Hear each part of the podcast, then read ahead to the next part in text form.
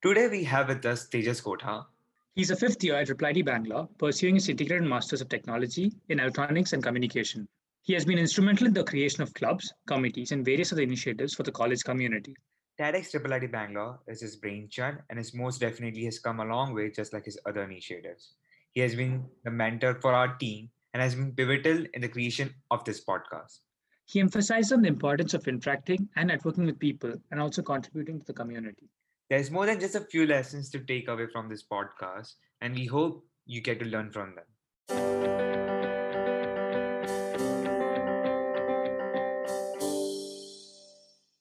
Hello, Tejas. Uh, hi, Nikhil. Hi, Shreyas. Hi, hi. What's Hi. up? What's up, Tejas? Hi. How are you? How the how the turntables are? Yeah, I'm fine. I'm just having fun. There's a lot of work, and I'm immersed in a lot of work. I'm trying to procrastinate, but deadlines. So what work? What work are we talking about? currently, I have to, you know, submit the grades for the machine learning course. So I've been grading a lot of assignments, and also have been applying to a ton of colleges. So have been writing SOPs and you know finding colleges. Okay. So I heard you are also applying for PhD. So where is this coming from?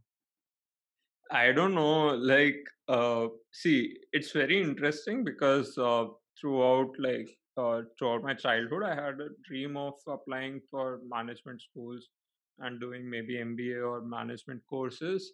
But uh, you know, the the kind of uh, courses we are offered at to Bangalore, I mean, it just pushes you beyond the corporate world. And uh, there was some uh, some push with the HSS courses, especially with uh, Professor Bidisha and uh, Professor Sridhar's, you know, coordination. I just felt that MBA might not be the right path because you know you're just blazing through the topics just to fit in the corporate world, but rather I thought maybe PhD would give a little bit clarity uh, as well as the depth in whatever I like.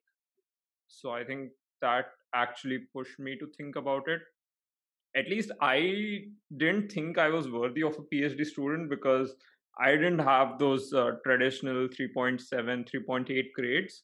So I didn't really think about it that much. But, you know, I've been looking at uh, universities in Europe and also I've been talking to professors and they said it's pretty decent for my kind of work. So I thought, let me just apply for a few colleges and see how it goes. I don't have any hopes, but I mean, I have time, so let's why not? I think that sort of uh, um reminds me of um, we were talking about how I never expected that uh, like your paths would actually uh, you know, sort of converge into the area of academia and research at any point of time. And I think even you never uh, envisioned yourself to be in such an area four or four or five years down the road when you join college, I guess.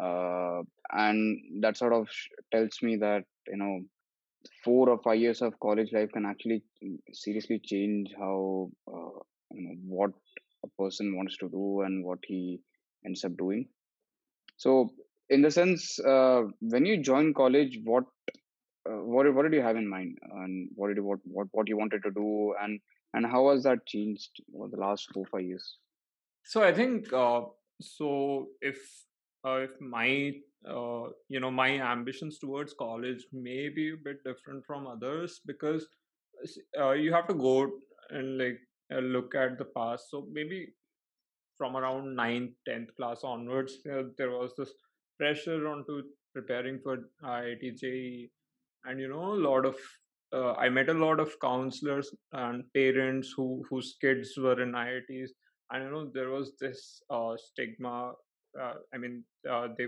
forced on me saying you know if you study for these 4 years you know you you would be classified as nerdy but at the end of the day when you go to college you will have time to explore your personality and develop your personality. So that was my main aim while going to college i i was adamant about the fact that I have to be active in college life and cultural life in the college to make friends and and have that network. So beyond that, I didn't really have say a career wise goal saying you know i have to do this i have to do that because i left that uh, that decision of my life to a later stage like once i join college i'll figure it out what i want to do. I think uh, that kind of helped me not to stick around with just coding or not to stick around with just uh, one concentration. I was open enough to kind of explore all that the college had to offer. And i think it's a blessing as well as a boon because you know you get to explore but you're a little bit uncertain even at this point in life but that's a conscious decision i made i think. So, as such, uh, you joined the college as an EC student.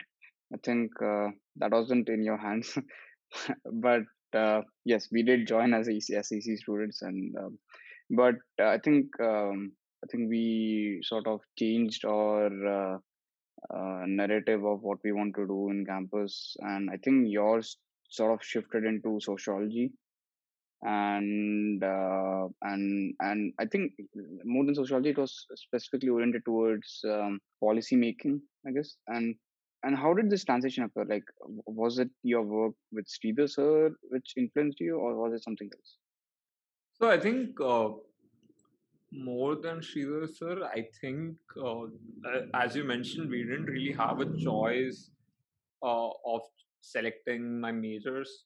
And, you know, so I was offered a seat in EC. I took EC, I took Triple IT Bangalore because I thought it was one of the better colleges which I had an option. And so when I joined, I thought maybe, yeah, I'll, I'll do it because I really like electricity and static electric uh, electricity courses in 11th and 12th.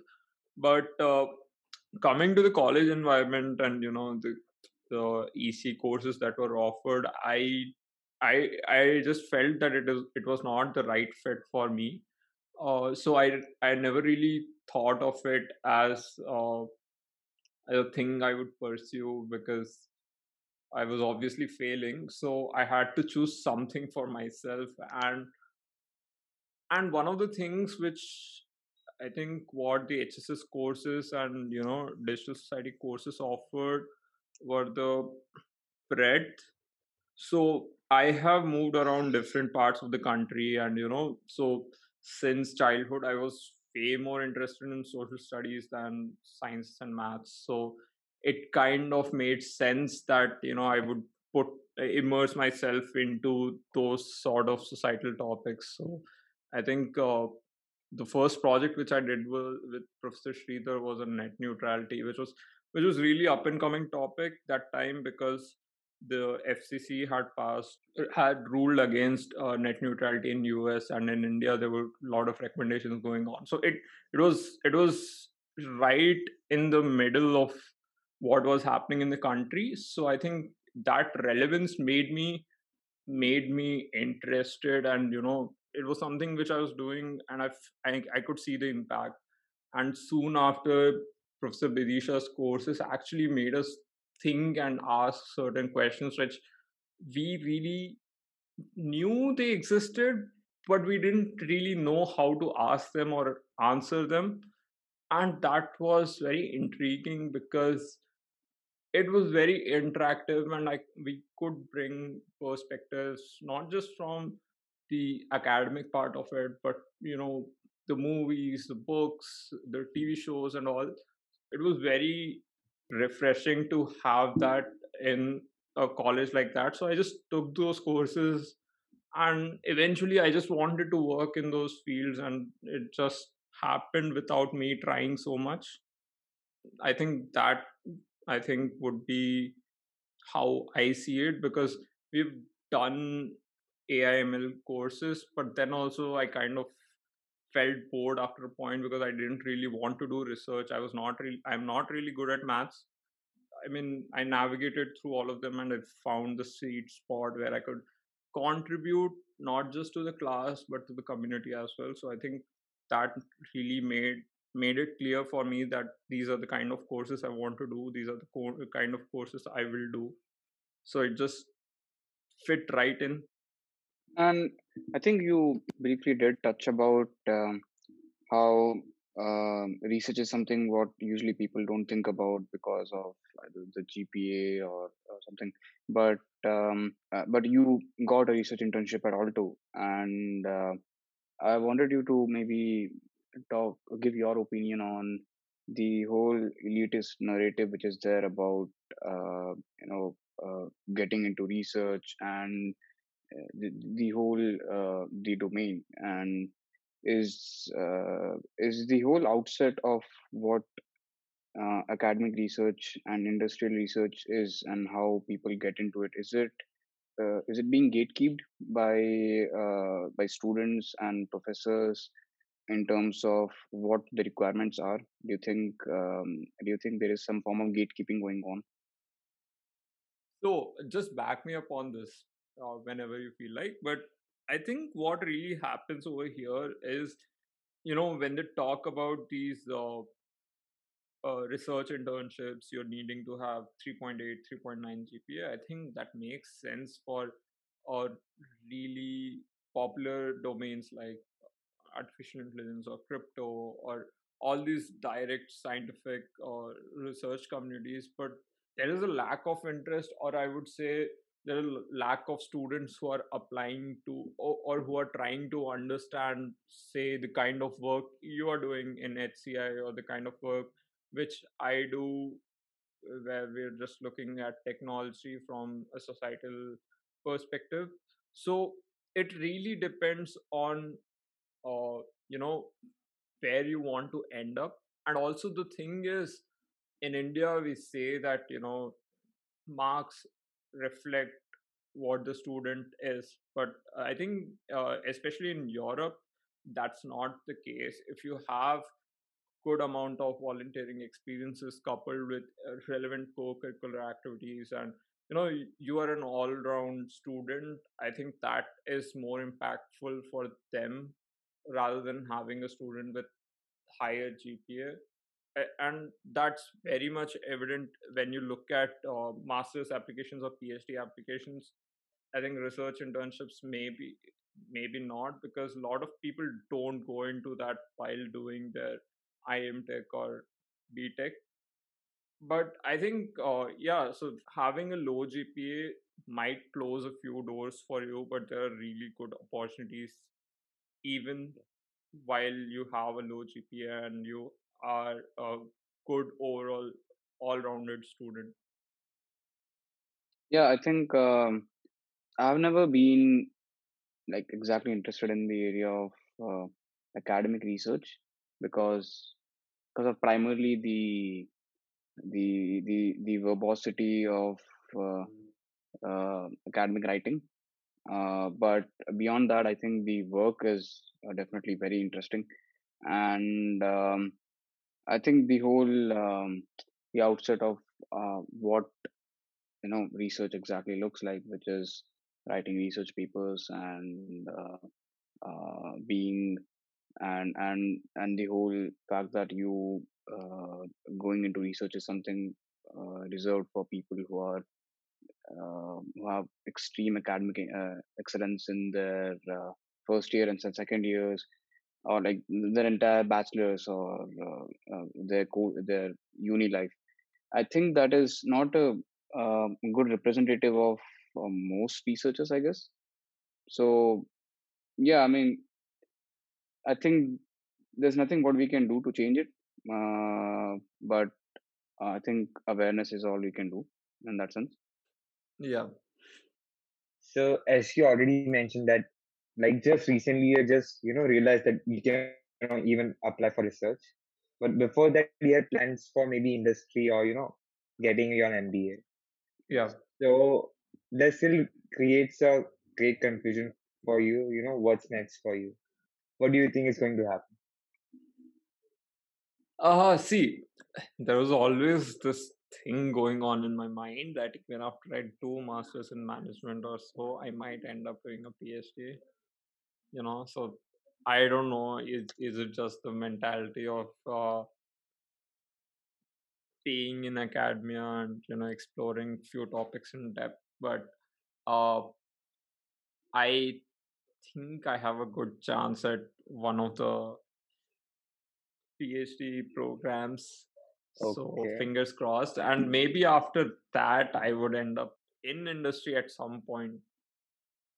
So sort of taking it, uh, taking the uh, conversation away from academics, uh, which we usually talk about, to uh, something which uh, which you're quite passionate about, uh, which is photography.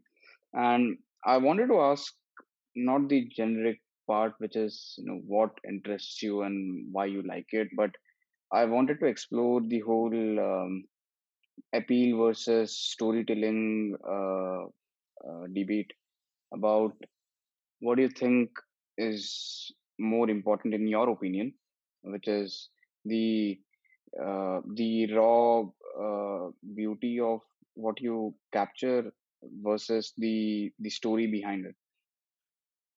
Right. So I I personally believe that you know both of them can coexist, but you know in even even in genres which are say landscape photography where you're basically clicking a picture of a uh, scene, right? A scenic beauty. If there is a subject, if there's a human, it just like puts the icing on top of the cake. So in that sense, a subject I believe is really important for a photo or for a good story. And yeah, so I I personally believe or I want to be at a stage where I could click some street shots where you know just uh, just capturing life or say uh, you know picking up stories. But currently I'm not at that stage, but I definitely want to be there. Yeah, it sort of makes sense that uh, you can take both of them at the same time. Although I think a lot of um, complex narratives sort of come from very simple looking photos. And um, I think um, the picture which you submitted for uh, the, I think the recent competition which we had, uh, an internal competition what Triple IDB hosted, I think um, on the outset, uh, the picture looked quite simple. You know, there was nothing quite, um, you know, uh, like high contrast uh, tones or um, something uh, or some unique style of uh, photography there. It was a simple, uh, simple picture of a man on his cycle, I believe, on the road. Yeah. And I think um, so, so. So I think I think there the the motive for capture I think wasn't trying to get a good shot, but I think it was something else. Um, Yeah. may- So maybe talk a bit more about that. so yeah so i in my experience actually what happens with me and my instagram is whenever i do something complex or i try something new in terms of say you know i'm doing some home i mean homework in the sense i'm making a scene out of what i have currently or you know i'm just setting up an artificial environment or i'm using some complex techniques. I never really get that much attention. Yeah time and again i've been i've been ranting about it that you know people don't appreciate the effort i put into the photo but at the same time if you look at those photos they really don't uh, look as appealing. Maybe they have the complexities of photography and you know all the techniques and laws being followed but it's not natural. So that particular photo which you're talking about i had no intentions of doing anything with it. Uh, i personally you know whenever i go to groceries i click a couple of pictures just for like you know seeing just for like capturing like day to day life and i think that was one of them and I sincerely didn't think I would submit it for a photography competition because because it was very simple and but if you look at the photo itself that's the reality and and that I mean in an instant connects with whoever the audience is wearing a mask you know doing their daily chores. I think that's everyone's life and they see some humanity in it and that that just makes them like it a little bit more. And um, and sort of taking that uh, beyond photography uh, you have been i think um, i don't know when it happened but you picked up video editing uh, at some point of time I think at second in the second year or third year i guess. I don't even know how that happened but um, that was that was something which happened. And then and then there's the uh, the academic research and the technical competitions we have been to.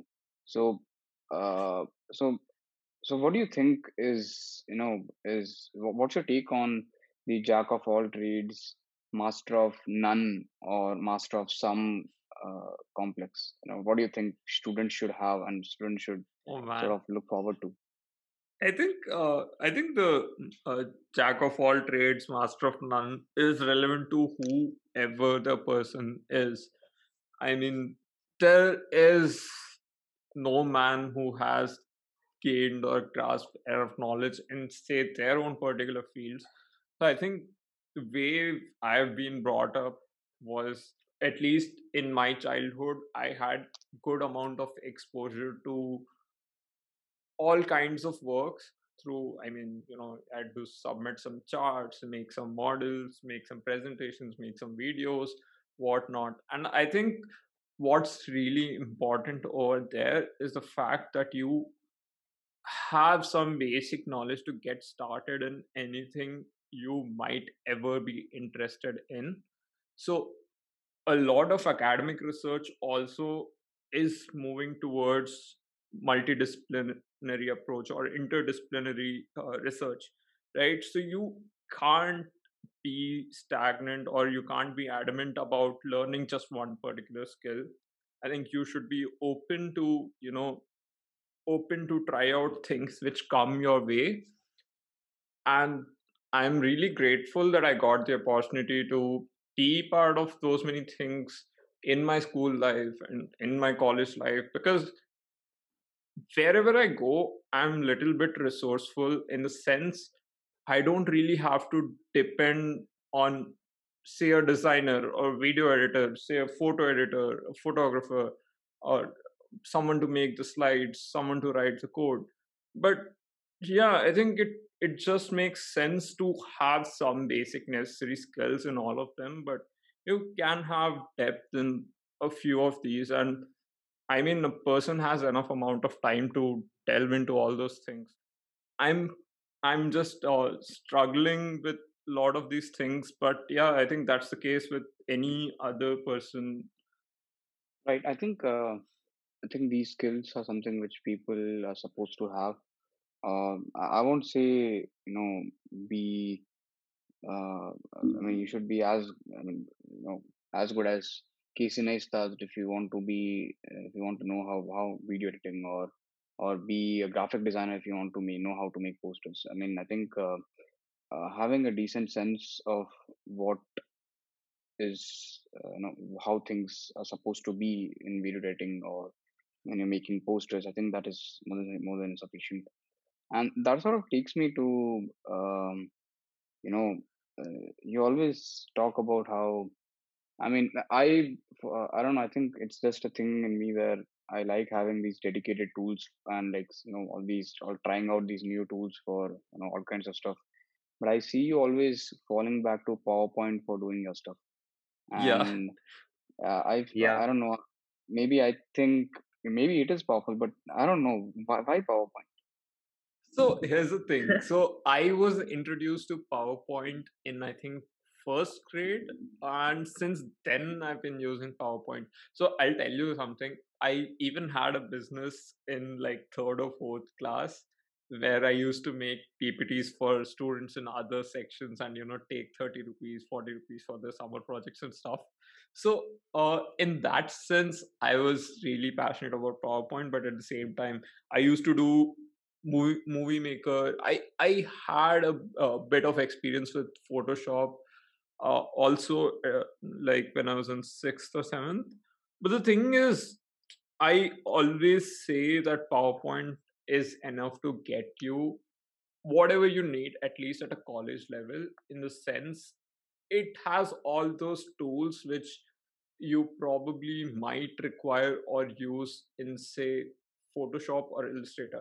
Now, I'm not just saying ki you use only PowerPoint, but the fact is, I use Illustrator in combination with PowerPoint in the sense whatever elements from say a graphic or SVG file I have to pick, I would just copy them and drag them onto PowerPoint. And then PowerPoint is uh, intuitive in the sense a child of class two or three can make their own presentations.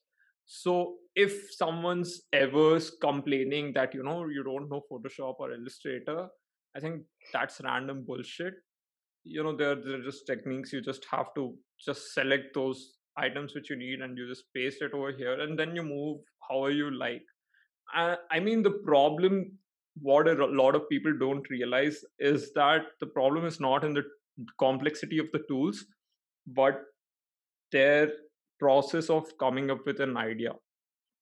I think they're really uh, they're less confident about what they want to make. That's why they push it on to the complexity of the tools. Just i think uh, decouple that and just say here i presented uh, present an easy tool to you. Now do it they'll be forced to do it. And that is what i've been trying saying you don't have to use powerpoint or photoshop eh, shop. If you want to make minimalistic posters just just paint a page red and then you know type whatever text you want in a good font. I think that's that's enough to make a good poster. You don't have to do all the crazy shit. Whoever wants to try something which is out of their comfort zone they could start with some basics basic tools and then maybe at some point if they need they can they can take help for say adobe illustrator photoshop and all those. And that we see that very commonly in our in our campus. I i don't know why that's the case but we are all computer programmers and you know coders and stuff. We should be able to figure out that name as photoshop or illustrator for the fact yeah yeah i think i remember uh, uh, when we were trying to make this montage style uh, uh, video for TEDx, uh, a promo video for TEDx. I think um, I think we all are familiar with uh, Apple's uh, recent ad adverts where um, they have a montage style uh, 60 second or 40 second or a 120 second summary of what they announced recently and it's just like a series of frames which just come and they just you know they just talk about some stuff. And we wanted something like that and uh, i wasn't i didn't know you know what would and how can we do that? I mean it, it seemed complex to me but turned out like they just i mean he explained us that uh, just putting them on slides and just you know you know recording it at and setting the timing between each frame each slide can actually work and you know i mean uh, we were able to make that and uh, it sort of tells you you know that that yes i mean tools uh, are complex and um, sometimes you might have the idea and uh, you might not know how to implement them or um, it might be the other way around but i think um, I mean, being tool agnostic is, uh, I think, uh, it makes more sense where it doesn't matter what tool you're working on because uh, as long as the tool has um, things and the affordances present to make something, it it's it's work it works out. And I think PowerPoint has everything, has most of the stuff what you what a basic uh, student from campus would need, and I think it works out pretty good for them. Yeah, I think uh, so so i'll tell you how i got to know about that tool. So in sixth class so we in our school uh, no so uh, even if you go to your uh, uh, the channel list on your television you would see a channel i forgot its name. So we had to submit uh, animated ads for that when we were in fifth and sixth class so that time i think one of my senior made a really a really good animation out of powerpoint and i was like i have to beat that. I have to uh, top that. So i think the video part of it came came then but at the same time powerpoint has grown a lot since since uh, i think the 2003 version which i had used uh, back then. But more importantly if you can see the same analogy you know we say a lot of times when we are doing uh, when people are doing cp problems they say you know you should be clear with the logic the the programming language doesn't matter that much uh, so you can you can do the same thing in java c python. So i think that that same replicates to every other aspect of creative process Right. That sort of reminds me. Um, there's um, there's a designer called Pablo, and uh, he recently made a TikTok um about um, two famous, I think, um, two of the topmost uh, uh, UX design tools, uh, Sketch and Figma. And uh, I think um, I don't know. I mean, I yeah yeah yeah can i remember they were going to propose and something like that right Right, right. That was that was, that was quite interesting, and and and, and even Figma and Sketch Twitter channel, Twitter account sort of uh, you know sort of got involved, and it's quite interesting. That just tells you how this this this war. It's the Sketch Figma war. I think people in history will remember this war. I guess I don't know what will happen. And I will just put a link to that uh, in the the tra- in the podcast yeah transcripts in the podcast transcript. I guess it's quite an interesting TikTok, and I think. Um, I mean, I think the podcast would be incomplete if we don't uh, talk about uh, your network with alumni and seniors. yeah And that is something which um I've always looked up to you in terms of uh, that skill of networking with people and se- uh, students and seniors, which I've never personally been able to do it. yeah Uh, I mean, like uh, I think you have uh, a really good uh, connection with people who have passed out from campus way before we even entered the campus, and at the same time the juniors who just entered. And I mean, uh, Yeah. uh, and I think uh, that that's that's quite fascinating. And why is it networking? Why is networking so important for you? And and, and why do you think it's it's important for even for students in general? so yeah so see making or meeting new people still terrifies me i think the thing which allows me to do all that you just mentioned is the fact that i have an identity within triple it Bangalore which i could leverage so if i'm meeting someone else you know if i have to introduce who i am i am clueless i'm i'm as clueless as any other person because i personally classify myself as an introvert in the sense there are only very few people who really know the real me, if we would say. But the thing is, so when I was in 11th and 12th, I got bullied, and you know, it was really harsh environment uh, for me who came from North, and I had a weird accent. I, I didn't really know anyone. It was the first time in hostel, and there was a lot of bullying, there was a lot of ragging. And I was on a mission to so when I came to Triple IT Bangalore, I was on a mission to make good friends and have a good good circle and invest time in those people. And what really happened, yeah, so I think that kind of pushed me to want to explore and I I constantly pushed myself to be out there. I was participating in activities and the circle just grew because I think it's the dedication I put into the the work because I had to create an identity where people would kind of respect me and uh, for me to not have the same fate as I had in 11th and 12th I had to put an effort to be a little bit se- serious about my personality or the kind of work I do. And that attracts people and you don't really have to put a lot of effort into it. You just you just be kind have a smile on your face and i think uh, that itself attracts you the most. And you know as we were kind of uh, pursuing different things in college it's just it's it was just the nature of work that put me in touch with people and and just the immense knowledge which which i've been gaining you know. I look at my batchmates who don't have those many interactions as I do, they're even clueless about what's happening in the college and i feel that's that's not a stage i would like myself to be. I want to be aware of things which are happening. I want to be uh, present at the moment. So i think that kind of uh, mentality which i developed actually helped me be out there and you know talk to people. And i have this compulsive or uh, compulsive nature that you know people should like me and people should know me. And i think that pushes me to be to face those un- uncomfortable situations if if they are or whatever that be. I just i just have to meet people.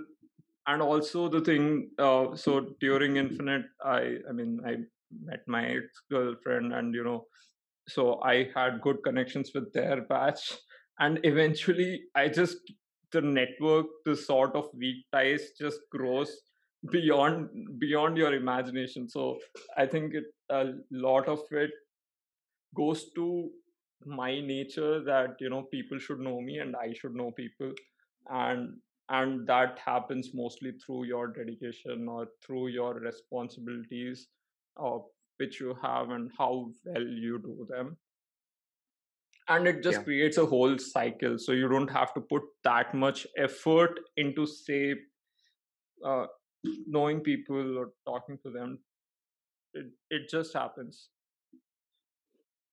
Right, right. One thing about connections is that our alumni community has been, you know, growing a lot. And we had this amazing alumni fest called Sangam this year, and it was very equivalent to a cultural fest in ITD. But yeah I wanted to know how is it growing? so the kind of alumni network we at Reply Bangalore have is not that active, I would say. So when I joined alumni committee, I I said it to Roshni ma'am that ma'am, the state of things, uh, I mean the kind of work which has been done so far by alumni committees or by the institute, I don't think I would come back to the college, or I don't think that I would like uh, the same treatment for myself if I graduate from the university, right? So, Yeah. in that sense, whenever I'm in a meeting of an alumni com- uh, of the alumni committee or the council, I just put forth whatever I feel that should be there for an alumni, which should be provided from an institute's perspective. So once the institute starts treating the alumni with the uh, same amount of importance and respect which it gives to the current students, I think a Mm. lot of things will change. The failure that we fail to collect donations or we uh, have low interactions from the alumni perspective uh, initially comes from the point that the institute or the committee hasn't put enough efforts into knowing what the alumni needs. You you may do a lot of things uh, which may help the alumni, but if those are not the things which the alumni aren't expecting, they're Mm. they're waste. Right. So my main goal was interacting with alumni, knowing what they want, or knowing what should be done, and see and making sure when they come back to campus, they, you know, there has been a lot of news that Infinite and Spandan have been growing, and that's something which uh, the alumni should also deserve when they come back to campus once a day uh, in the year. And that's what we did with sangam. We just had enough budget to plan certain events so that they could have a great time. Right, right. So this was so Sangam has been evolved a lot that way. i would say so i don't know you tell me I don't know, right? I just joined the college. So how was the Sangam previous year? it was good Previous to previous year. it was good uh, eh, previous to previous year so it was it was way too formal right so they are not students of the campus anymore they they don't want to come like from 50 kilometers or say from hyderabad to come and listen to a boring lecture in a hall and that Yeah. was the that was the kind of scenario which was there two three years ago but uh, we've seen, you know, they really want to meet their professors, they really want to meet their friends and the juniors in a very informal uh, event.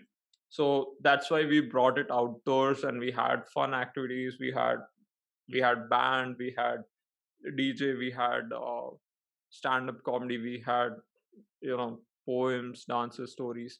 So I think it all came back to the point that we need to have a great cultural event where alumni uh, still feel at home, but at the same time enjoy as the triple ITB community is growing. Yeah. So I think uh, given that a lot of extracurricular work which uh, started in campus happened after we joined the college back in 2016, uh, I think we are still at at an infancy in terms of um, what all things uh, happen at Triple ITB. And I think we have reached a stage where there are a lot of things which have improved. Uh, our uh, college fests have improved a lot, and uh, I think clubs have. I won't say they're they're great, but uh, I mean I think we have reached a good. I think I think I think five years. I mean the development what we had in the last five years is pretty good.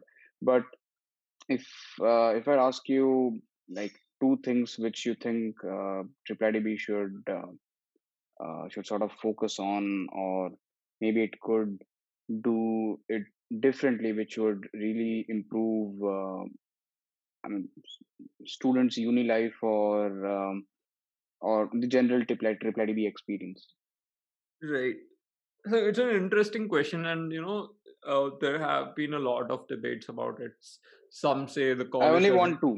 I only want Yeah, two. yeah, no, I'm I'm just giving a No, no, the two more core a generic generic narrative, and then I would just give my right. perspective. So you know, there there have been a lot of discussions and debates going on in the student community as well as as well as when I discuss with uh, Professor Chetan Parikh or Amit Prakash. The thing is, the college has been very generous about what it's offering to the university uh, to the student culture. I think the amount of spending over the past three years is exponential, and that kind of shows that they realize that this is important that uh, students have this kind of experience, and which is very natural. But at the same time, there there are few things which the student community in our college isn't doing it right. Just think about this thing. Each year we have committee selections, we have club selections, and I don't see the point of it in the uh, in the sense that you know when you join a certain club or when you join i'm not saying all the committees but there are few committees where you could extend your stay. I i don't see why we have to you know entangle that huh Right. entangle that to the academic year. Why do we have to refresh the clubs and committees each year each year is supposed to be an intake for from the new students. But what we see currently is that people jump from one club to another club one committee to another com- uh, committee as if it's some promotion which is going on. I think they want to try some ladders and and at the end of the day when uh, all these things aren't even worth something which you'll put on your resume saying you were a member of an art club or you were a member of a dance club i mean i mean it's it's stupid you would say i was member of art club for one year then i moved to dance club for one year then i did mm, go to music club for one year then i I- I mean, just think about it in a sense. We have been doing TEDx for three years, and we are the only two constant people throughout this. But every year, when we do these interviews or, uh, uh, you know, committee selections, we ask people why do they want to join TEDx, and everyone would say, you know, TEDx. I I want to share ideas. I want to get speakers. I want to do this work. I am amazed by the kind of work that TEDx does. And I don't know what happens within an year. I think uh, do people think that their mission for the life or the mission of sharing ideas uh, is completed with just like six to seven talks a year? I mean, that's just stupid. And the other thing is we are so much into diversifying. We at at a single point we we commit to say two three clubs, two three committees, and I don't know why that's necessary. I mean, each committee or club can provide that all-rounded experience. Like if you want to take up responsibility within a club or a committee which could deal with say marketing aspects logistics aspects event planning aspects they're all possible within one committee or club. But we'll we see people jumping and we see people taking up you know they want to do food committee next year uh, they want to do sports com i mean they'll be saying i have sports com work and food com food com meetings and all those. If they are not able to manage it then why do why do they take so many responsibilities at one time? So in that sense we don't have a dedicated set of people for any club or committee because they are actually sharing their concentration over wide range of things which are there which they are trying to do apart from their social life apart from their academic life.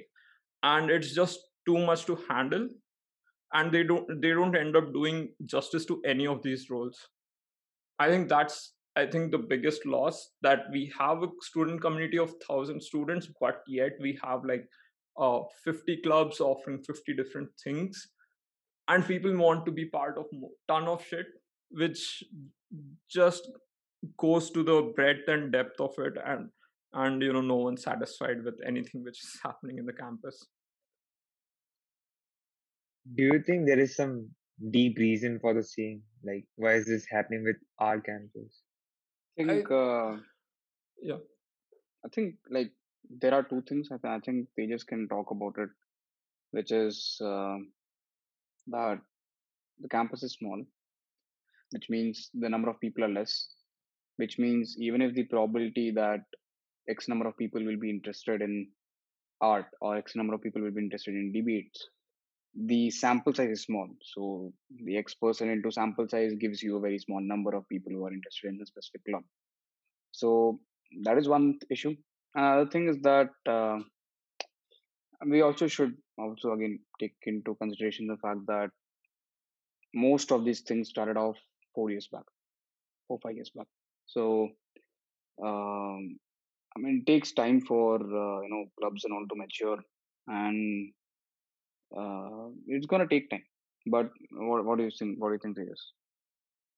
yeah so that that's rightly said that it's gonna take time but i think what's also important is that we place certain kind of rules or certain certain kind of understanding that you know people are uh, people know what they're getting into and what they want to do and say just a simple rule that per semester they can take up. I think this rule was there for sac members that you know they can't be part of any other committee.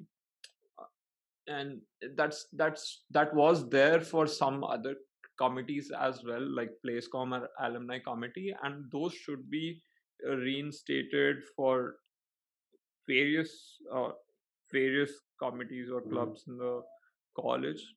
Mm, see some clubs and committees uh, i mean some committees have a commitment period which is very short event based committees.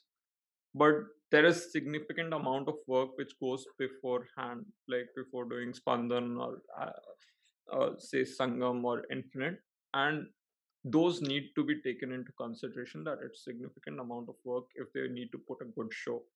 Which means that i mean you can't say that you know i have uh, spandan's work only just one week before spandan and that uh, those 3 days of spandan. But you have to look at uh, look at it as say a semester's words commitment. Then if you look at it from that that point of view you would be putting more effort into whatever committee you're part of while being content with what you're doing rather than wanting to be part of uh, any other committee yeah so i think uh, that's something which the students have to realize I think that makes sense. So talking about TEDx, I really wanted to know what was that one spark that led you to start TEDx. For me personally it's an interesting story because so see uh Shreyas proposed the idea in first year itself. And that time i was not really motivated to be part of it for certain reasons which i would come to in a second. The fact is uh, by the end of first year Shreyas wanted to start a visual arts club and i had my isoc club which uh, we were trying to start again you know rebranding it as site. So even though we were roommates we we were already taking up certain positions or you know taking certain clubs under our wing. So i as a roommate i just didn't really want to get into what his endeavor was. Like he proposed TEDx. I was like okay let him do it. Um so yeah that was the case. And then he asked if uh, if i want to be part of it i was like yeah why not? Uh, eventually uh, so but i wasn't really serious. Uh, so i think at the end of first year there was uh, uh, the infinite interviews which were happening so so at that time we were still having plans of you know discussing uh, tedx with the faculty and see where that goes. But at the same time i just wanted to i mean it was very uncertain so i thought maybe i'll get into infinite and see how things go there. But the interviews didn't go as uh, any of the interviews which generally happen. I think i won't classify it as ragging but it wasn't the decent kind of interview which we are uh, exposed to at this point in time. So i mean i i lost respect uh, for the whole room that day. I mean with many of whom i have worked throughout the first year. So when they didn't realize what was happening i just lost the cool and i came out of that room. I called shreyas. Shreyas let's do tedx. We'll show these how things are uh, should be run. So that was my main aim that i had to show what respect and decency means and i had to show that even though we were in first or second year we could pull this off with a greater maturity than those guys. So i think that was my whole motivation in throughout my third uh, second year that uh, whenever we were doing something about tedx we spent a lot of time in our rooms trying to figure out things just so that sense ki people know that we are putting 100% effort into what we wanted to start.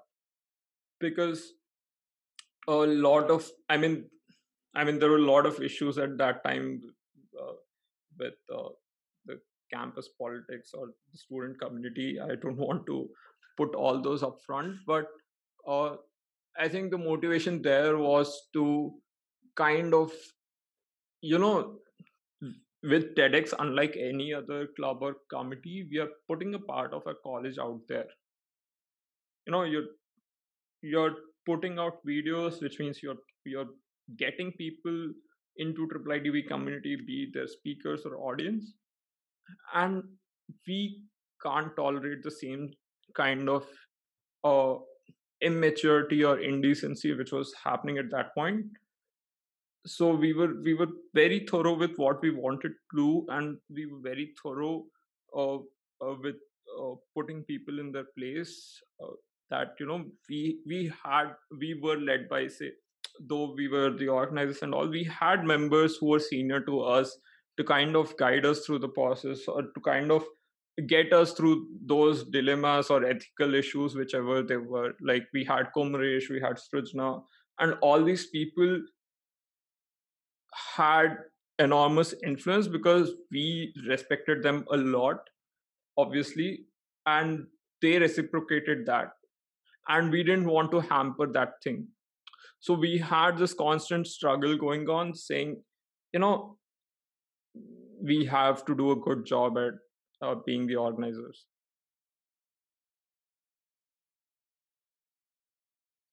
So I think uh, we have already talked a lot about. Uh, I mean, I think we collaboratively shared our experiences on TEDx uh, back in the last podcast. Uh, but I wanted to ask uh, something uh, personal about what did you learn when by after spending three years in TEDx as a mentor, as as a as, as, as a video editor, as a speaker curator, as, as, different uh, designations. What what is the final like? What was the core takeaway for you, which I think which sort of changed you and is something you are sort of grateful to TEDx for going forward? So yeah, I think uh, one thing which I'm uh, grateful for from the whole uh, TEDx experience is the fact that I can kind of enter any room or any other club or committee, and you know, I would have a voice which is mm, which is heard or taken seriously just because of the fact of that you know there's certain rigor which is associated to TEDx.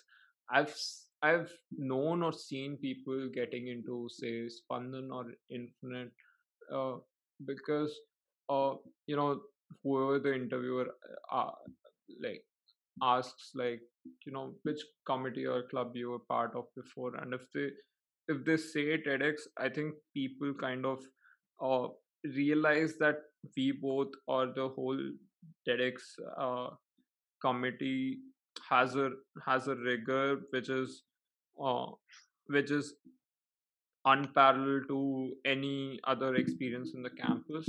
So the whole uh, the whole holistic perspective which or the whole rigor which TEDx offers, and especially for both of us who who never kind of waited for someone to initiate something or waited for someone to do their job right? So that thing it made us ready because we were dealing with immense amount of budget creative work or you know uh, diplomatic communications with speakers and audience uh, and you know director sir chetan parikh sir. So it just kind of made me uh, made me personally comfortable to go into any room and and add some value to it because we explored so many things uh, throughout these three years that I could put those experiences to use wherever I go. And it's yeah. not just about the decision making process, but the whole thought process, or if I may even use the word design thinking process, we got used to it even before we knew it as a concept. And that just adds value to any uh, any discussion you may have, how formal or informal it may be.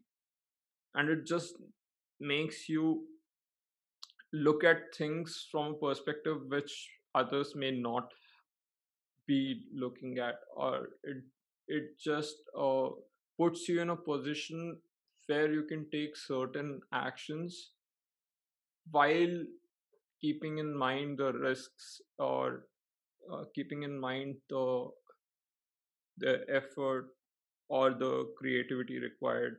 So I think a lot of skills for you and for me brushed up during the first year of TEDx, where, eh, you know, as you said, we had to make those videos, we had to do a lot of those creative works, which we had no other choice to. So I think we couldn't we couldn't hire a free, freelancer at that point or whatnot. So we we did all of those things and you know people talk about strengths and weaknesses but the only way of doing a certain job is is by starting and doing it so there is no shortcut there and it just made me ready to to tackle any kind of any kind of obstacle which may go into doing so doing tasks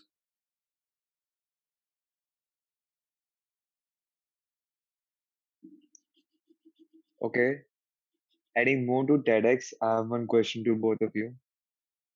Now, yeah since that you both are graduating, so how do you feel to move on from this this legacy that you have set in this three TEDx Triple bloody Bangalore chapter? It is definitely something you know you'll always look back and see, yeah, that that is something we started. How do you feel? Tejas bhai. what okay i would i would like to hear shreyas opinion first Honestly, we weren't uh, very satisfied with the first event. We uh, we did good for the second event, but we still felt that there's a lot more to be done. Uh, I mean, you know, not to say that the events didn't go well. It's just that we just felt that there is, uh, you know, there's a lot, there's a lot more to be done in the in how the event actually happens and how we actually execute uh, the team and how the team functions. And um, I think we reached good uh, stage with the, with the third event, and um, it sort of was like closure for us, where we felt that we we felt confident confident enough that you know we can leave the campus and be uh, have some assurance that the that the club will live on. And events will keep on happening irrespective of our involvement even though we will be involved in some form. And that assurance i think is was established over the last uh, 3 years. And uh, and and i think that is that's that's all i uh, i wanted that uh, before i leave I should have some confidence about the club uh, being uh, uh, being perpetual. Um, uh, I won't say perpetual, more, more like self uh, uh, self sufficient. Yeah. yeah i think just building on top of it i just uh so you know for me it's a bit different because uh, i've been part of other things uh, and for me while looking back i just uh, you know things have been changing uh, and quite a lot and we're really happy about it. And for me what what really challenges me is that whenever i'm i'm i see your you know the alumni interactions and all of this i'm like how can they not care about i mean the, who are graduated that uh, how can they not care about what's happening in campus or how they could support these or how they could uh, uh, engage in all these activities so for me i really want to see if i i still continue contributing to triple itb in any way form possible I think you will. I hope so i hope so. Uh, but yeah with with tedx especially i think we are in a good position i might say. I mean we still have a lot of learning to do we still have uh, to get a lot of things straight but we are in a position where we can leave it for the next coming teams to uh, to lift. Because one thing which i'm uh, yeah so always grateful is the fact that uh, just the whole process taught us uh, i mean it took me and Shreyas two to three years to realize what sort of position do uh, i mean organizers play and you know uh, a lot of leadership qualities and each year there has been a new learning and and you know we have been bold with the decisions we have been taking uh, over the uh, past couple of events. Um, so there is a lot of learning which is yet to come and we are happy that we put play put in place the whole buddy system where you know the old committee members are still part of it uh, of the team and you know can there is there is a bridge between the new and the old so that definitely helps and that definitely keeps us on our toes and hopefully we'll continue to uh, help in however in whichever way possible. Among all the things you started what is that one thing you know what are you you know most proud of? So i would be really proud i i mean obviously i'm proud of tedx and uh, whatever work i've done in uh, the clubs so far but i think i think one one thing which uh, people or i haven't talked even this podcast is the fact that we have started and failed in doing certain things. You know, Shreyas started Visual Arts Club and it was a massive failure. I started Massive Sight. is a very understatement. yeah, so I started Sight and it kind of died off. And even the ACM student chapter I started, died off. And, you know, part of which yeah so i mean we do we did fail on doing certain things but the fact is that for me triple it bangalore is not home away from home it's it's my home i mean if you if you just look at it you join triple it bangalore right? After five years you're not gonna stay in your play, parents place. Right? You're moving to your individual apartment somewhere. So this is your home for these five years and whatever you need or whatever you feel that it it needs you have to try. If people join you along the way obviously it would become successful. Uh, if not then at least you tried i mean it captured someone's uh, attention or interest. So even if that's one person or 10 people i think it's it's an effort which is worth putting in. Right?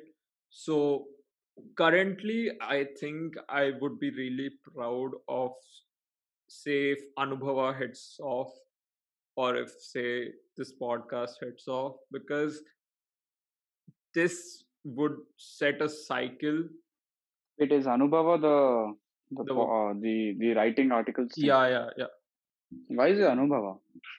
anubhava means experience it's in experience Anubhav means good experience, right? It can be bad experience also. anubhav means experience Anubhav sounds like a very positive thing. so that's a good thing maybe yeah that's a good thing right I mean, if okay, fine.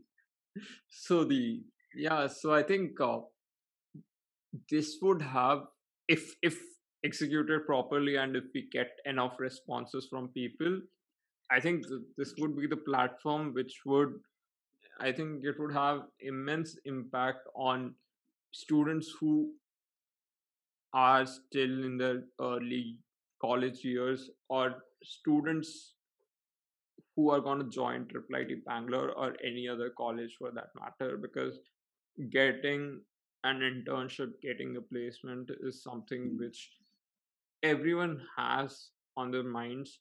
And if it becomes a resource for people to find certain opportunities, Hmm. I think I think that's the, that would impact their lives in ways we can't even imagine so it's like a whole butterfly effect thing. We can see that with lenin right? So lenin girls in first year second year third year are getting immense opportunities right now. So i think yeah so that that just pushes the narrative that even even guys are trying to find opportunities in their first second years right? So this would help them find meaningful opportunities from their seniors they would know whom to connect with whom to ask about something uh, they would know which senior did where. So what are the possibilities? If Aditya Gulati did Carnegie Mellon, I think it would inspire at least five more students in the coming years to try and apply for Carnegie Mellon or Right. say Max Planck or say or Gothenburg University, Aalto University. So Yeah. I think in that sense, the breadth of opportunities which it would create is the vision which I have. Because personally, when I saw IIT Bombay do something like that, I realized that even an engineering student in second or third year can apply for internships in uh, business schools, top business schools in Europe, and which I didn't really have that kind of exposure. If if I ha- if I had known that that was a possibility, then at least I would have tried. And that trial is what breaks or makes the deal most of the times. So that is why I think Anubhava would be where I'm placing my bets at this point in time.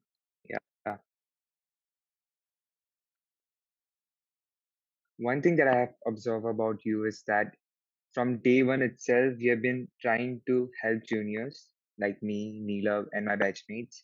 And you have been, you know, very friendly and you give good advices. So, is there any good advice right now for our juniors and incoming batches? So I think what's uh, yeah, I just want to go back to my experience and see if I can uh, tell something which is worthwhile. But uh, so the idea of college is that uh, after this, you're not gonna stay with your parents or yeah, you know, you'll have your own place, you'll have your own workplace, and a lot of climbing up the corporate ladder or or even in academia is not only by how sincere or how academic or how work oriented you are but it's about how you communicate and how you interact with your peers. And a lot of those interactions with your peers would be around work. So you need to have a work ethic which is supported by uh, your set of peers right? So for me i was very scared of getting into a room and and putting out my voice because i thought of myself as an introvert and i was shy i was stage fright as hell. So if i get certain attention it it became hard for me. But you know i realized that i had to change this about myself when i enter college. And that was the turning point in my life that i've been constantly putting effort into having conversations with people and and you know making relationships which are which are worthwhile. And uh, so coming to that point i also wanted to stress on the fact that especially you know in in a college like ours where there is so much academic rigor uh, you know people who want to still pursue say uh, research oriented work you know they feel handicapped with the gpa which they uh, accumulated in the first couple of years. They believe that a lot of doors close for them because they don't have a good cgpa and i think yes there are some doors which are closed because of that very fact but at the same time you need to reflect and kind of put it out there uh, with your statement of purpose and with your resume that your academic capabilities are way more than what is shown on that piece of paper. And even see i had a gpa of 2.4 when i applied for ericsson and i had a gpa of 2.5 if i'm not wrong when i applied for Aalto University and i was ashamed of my gpa that you know neither of my uh like neither my friends knew or my ex-girlfriend knew what my gpa was so i didn't say it out publicly unless I saw these opportunities opening up for me, even though I had a, a bad GPA. Because it, you need to realize that there are uh, there is more than one way to get into these things, and a lot of it for me is through my is through my work ethic and rapport which I've created. So there are definitely doors which are still open even if you have a uh, low GPA in general. But what you need to showcase there is your interest towards that field and also show how sincere you were in the chosen field. Right. So I think those those two factors play a very key role into getting any opportunity because everyone out there realizes what a GPA means and what an overall all-rounded student means and we as students of second third fourth year and we as students of the indian uh, education system we don't realize that fact but yes there, there are definitely opportunities for each and everyone uh, if we look for them at the right place and at the right time yeah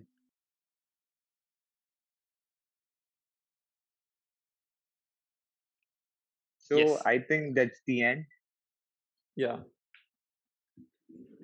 Thank you. It's the end of the podcast. you.